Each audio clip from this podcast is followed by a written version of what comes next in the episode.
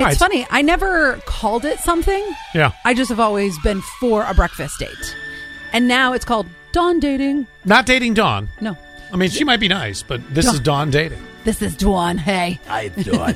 I'm ready for a breakfast date. So instead Can we of go the- somewhere where I can smoke a cigarette? Instead, instead of uh, in, so instead of having what a lot of people would consider a traditional afternoon or evening date, now you're moving to the morning. Here's my problem with this, and I keep I, I stick to my guns on this. go ahead. If you say we're going to settle on 9 a.m., and I'm I'm assuming this is in. Can we agree this is in the first few dates? This is not five months in because at that point. Everything's off the table. It all changes. You Absolutely. Mm-hmm. will have seen me in my haggard state.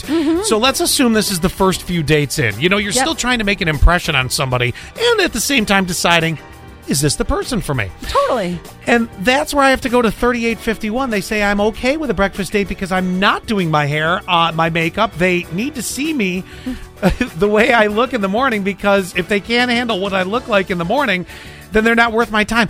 God, 3851, I'm sorry. I can't I can't jump on your bus only because in the first few dates, aren't you still attempting to make a degree of an impression? You got a, you might have a whole life ahead of you to, Of to look haggard. sweatpants.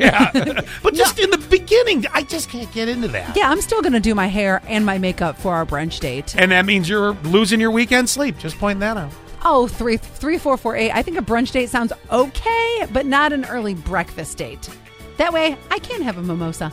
Well, nothing on whether or not you want to look presentable, just the mimosa. I Yes. love that. I'm reading between the lines. but because again, I think- brunch is pushing towards afternoon. That's not getting up early like a dawn date. The description of a dawn date. Your, your time limit it- for a dawn date would be between 8 a.m.